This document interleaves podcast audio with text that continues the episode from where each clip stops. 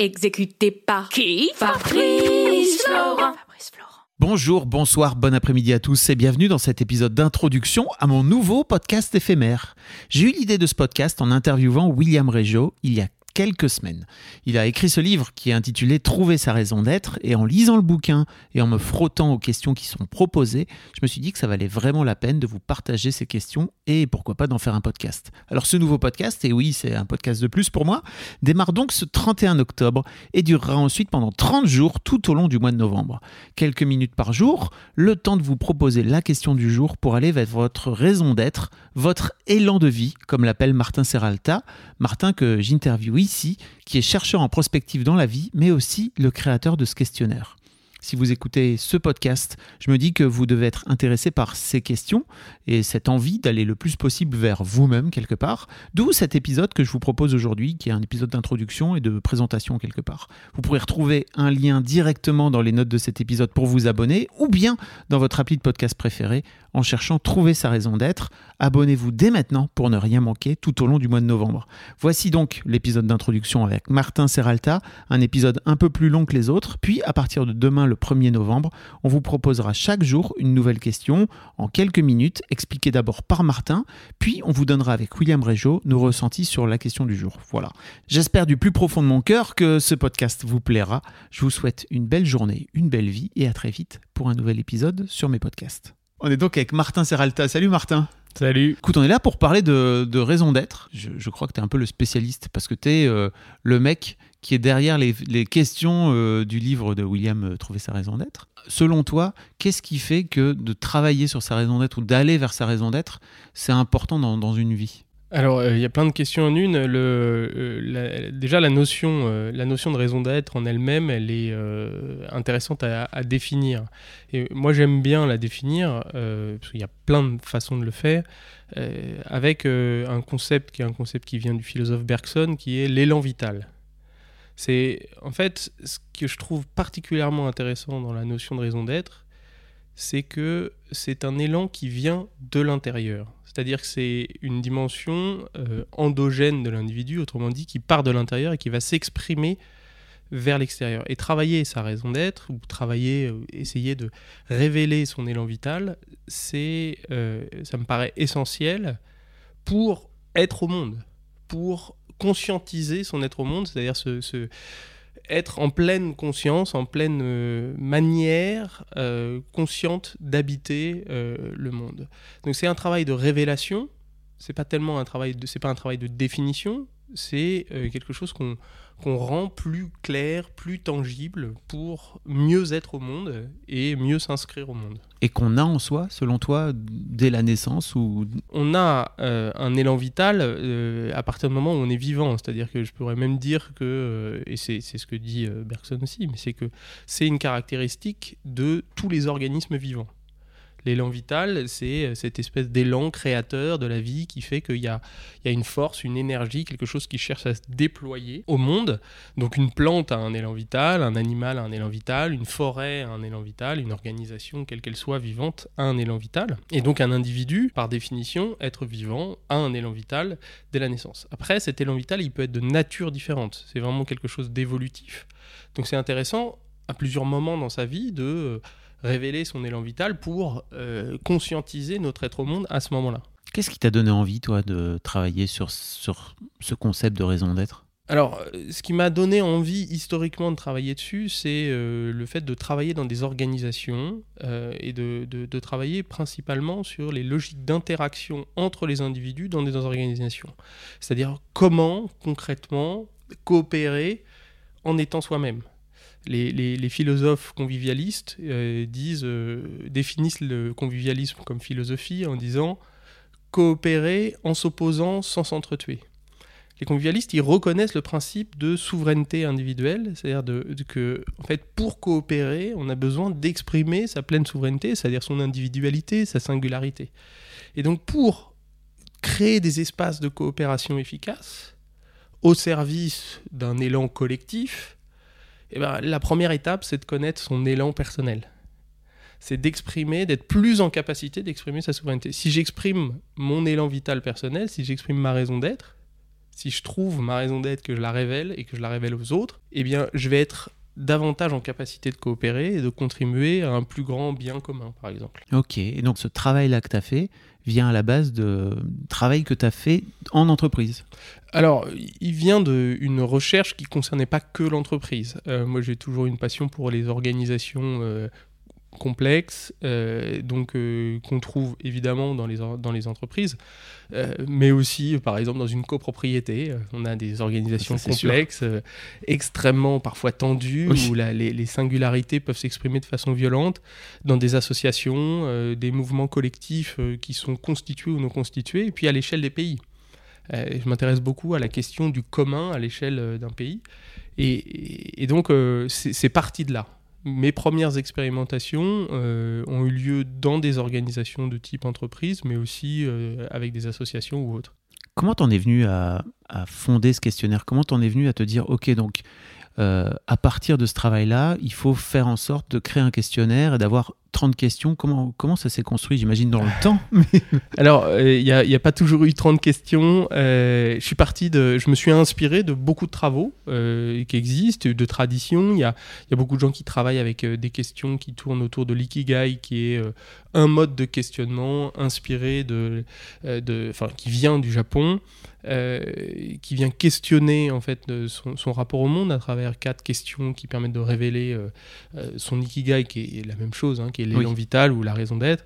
Euh, je me suis inspiré d'autres types de questionnaires et puis j'ai travaillé sur euh, les biais cognitifs à activer pour pouvoir sortir de ces conservatismes. Autrement dit, si on me pose la question de c'est quoi ta raison d'être, euh, de façon un peu basique, souvent je vais avoir des réponses extrêmement convenues.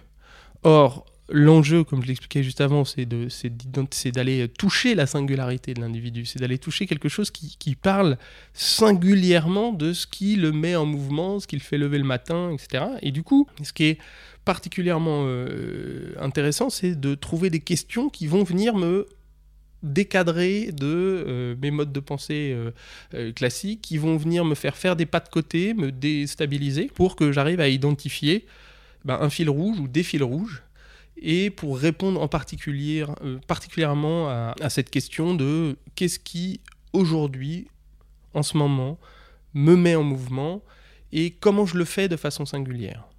C'est deux, et là on retrouve les travaux de Jung euh, sur les préférences en fait. Hein. C'est vraiment combiner ça, quelque chose de l'ordre de, la, finalité ou de, en tout cas de, l'orientation du sens de mon action. C'est pour ça que la, notion d'élan vital, euh, c'est ce que dit euh, très bien aussi euh, la philosophe Sophie Chassa qui, en parle aussi très bien. C'est ce mouvement, c'est l'élan, c'est la lance. Il y a quelque chose de l'ordre de la projection. Et l'autre dimension, la préférence, c'est comment je projette comment je me projette en fait et comment je me projette au monde. Ok, donc on va euh, explorer les, dans, ce podcast en fait les 30 questions. Euh, si tu avais des conseils à donner sur la façon de faire, euh, tes, tes, tes, best practices, ou je ne sais pas comment on pourrait appeler ça, pour faire en sorte de faire ce travail. D'abord, un, prendre en compte le fait que les questions sont bizarres et que c'est normal, donc de se laisser porter par les questions. Les questions, elles sont orientées dans une logique culturelle assez euh, française, hein, euh, mais avec des biais cognitifs. Ces biais ayant pour but de m'aider à révéler Il y a des questions qui servent de transition aussi vers d'autres questions ou qui ouvrent des champs, qui me permettent d'ouvrir un univers. Donc c'est une logique là qui est prospective, je réouvre le champ des possibles. Donc se laisser porter par les questions, essayer de ne pas trop raisonner. Le terme de raison d'être, il est très intéressant parce que il, parle bien de la conscientisation, c'est-à-dire qu'il me ramène quelque chose sur mon être au monde, il lui donne de la substance, de la matière, mais euh, il ne faut pas répondre au questionnaire ou trouver ou révéler sa raison d'être en étant raisonnable. L'idée, c'est de sortir de tout jugement. Donc se laisser porter, ne pas porter de jugement sur ses propres intuitions, ce qui sort spontanément. Et ensuite, plutôt quelque chose qui est euh, de l'ordre de la formalisation. J'aime bien le terme d'effectuation. C'est effectuer, c'est je, pose comme je pose des mots. En fait, je peux les regarder comme un objet et du coup sentir si c'est juste. Un peu comme un, peintre, euh, une personne qui, euh, ferait une œuvre qui, prend du recul et qui se dit. Hum, ça c'est le mot juste ou c'est pas le mot juste pour pouvoir ajuster. Et puis enfin, il y a quelque chose de l'ordre de l'itération révéler euh, des premières réponses, se formuler une première hypothèse, se laisser sentir, sentir que c'est pas tout à fait juste et oser être vraiment dans son territoire. Ce qui est très déstabilisant dans cet exercice, c'est qu'on ne cherche pas à faire un exercice de communication dans un premier temps. Oui, c'est pas pour livrer au monde, c'est pour soi dans un premier temps, c'est pour soi. Mm. C'est utile, dans le cadre de coopération, de livrer, euh, d'en livrer en moins une partie au monde pour donner des clés de lecture. Mais c'est d'abord un exercice d'introspection où je révèle à moi-même. Et si j'arrive idéalement à, une formulation qui, qui m'est totalement singulière et que personne d'autre que moi peut comprendre, euh, c'est que j'ai bien fait le travail. Trop intéressant. Tu, suggères de, de le faire à l'écrit aussi, c'est ça? Alors répondre aux questions à l'écrit. Hmm. Et puis, euh, évidemment, oui, euh, formuler, faire des hypothèses de formulation à l'écrit, mais selon sa sensibilité, euh, chacun ou chacune pourra trouver une manière de l'exprimer sous une forme graphique, sous une forme musicale, voire sous une forme de, pas de danse ou autre. L'objectif, c'est de ressentir son, son, cette conscientisation, son incarnation dans, ce, dans, ce dans ce processus. C'est quoi le conseil que tu donnerais aux gens pour réussir à sortir de ce que il, voudrait bien écrire, ou en tout cas, j'imagine, euh, c'est un travail qui va t'inciter à faire tomber peut-être un masque que tu peux avoir, un masque social, un masque, un travail dans lequel tu es aujourd'hui où tu te dis, moi finalement, j'y suis pas très bien. Comment, c'est quoi le conseil que tu donnerais pour, pour arriver à se libérer de ces masques-là, justement? Alors, c'est un processus euh, difficile. Euh, là encore, euh, ça nous renvoie à Jung et au processus d'individuation. parfois, on a du mal à passer à travers ces étapes. On a du mal à dépasser le, le, le, masque social, les injonctions parentales ou même transgénérationnelles qu'on peut avoir.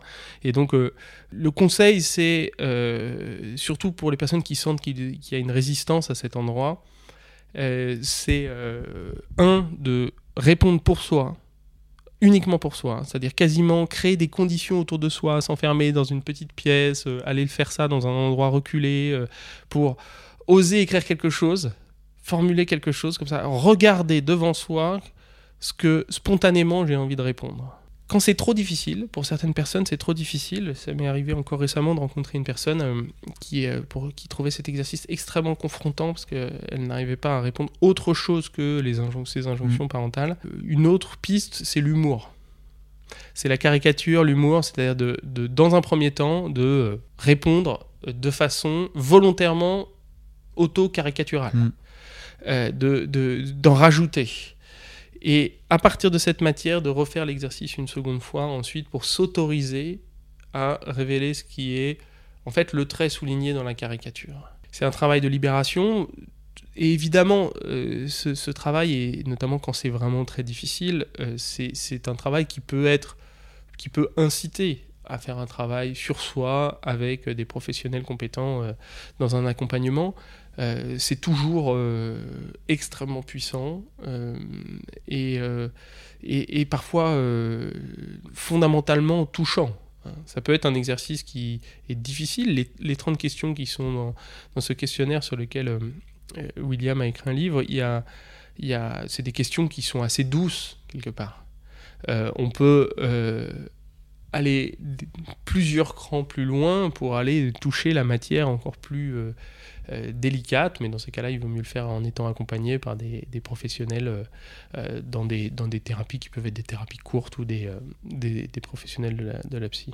Tu suggères à tes, aux gens d'éventuellement aller, aller confronter les, les, résultats de, de, de, toutes ces questions avec une, thérapeute, un psy, ou ça, c'est, ça, c'est la liberté et la souveraineté de chacun. Ce que, ce que, ce que je, je pense extrêmement intéressant. Euh, enfin, pour moi, euh, pour moi, le travail thérapeutique, c'est un travail qui euh, pourrait concerner tout le monde. C'est un travail universel. C'est pas la curation d'une maladie. Je pense qu'on a encore beaucoup de pas à faire sur ce, dans, dans, cette dimension. Je pense que c'est le, ça, on est dans une époque de transition hein, sur le plan sociologique. On sort de la modernité et on est face à quelque chose de complètement nouveau. Euh, dans cette époque de transition, euh, comme le, disaient les, conclusions du premier forum social à Porto Alegre, c'est euh, si on veut faire une transformation du monde, eh ben, il faut d'abord se transformer personnellement, hein, une transformation personnelle pour la transformation du monde. Donc ça peut participer de ce travail. Euh, et après, euh, faire un travail de thérapie collective et donc individuelle dans un cadre collectif au service de la transformation du monde, ça me paraît être quelque chose d'assez sain. Révéler sa raison d'être, trouver sa, son, son, élan vital, et, c'est une petite pierre là-dedans. Et ça me paraît essentiel, oui. Est-ce que tu aurais un dernier conseil pour les gens qui vont nous suivre comme ça pendant 30 jours et aller écrire euh, et d'aller vers leur raison d'être, justement leur élan vital? Garder de la légèreté dans cet exercice. Euh, parce que, au fond, euh, la vie est extrêmement créative. et donc, finalement, cet exercice, c'est juste un exercice qui nous invite à nous laisser porter par un élan vital global, universel, quelque chose de l'ordre de l'élan, c'est reconnecter à quelque chose qui est présent partout autour de nous. Euh, je le disais tout à l'heure, dans les plantes, dans les, dans l'atmosphère autour de nous, les, tous les gens qu'on rencontre au quotidien. Donc finalement, c'est un exercice léger de reconnexion à la vie. Prenons-le tel que euh, la vie est, c'est-à-dire légère quelque part. Eh bien, c'est très bien. On va faire ça avec légèreté alors. Merci beaucoup, Martin. Et on va être rejoint par William dans l'épisode prochain, donc n'hésitez pas. On va euh, redétailler l'intégralité des questions chaque jour. Une question, blabli blabla. Allez, rendez-vous au prochain épisode. Salut.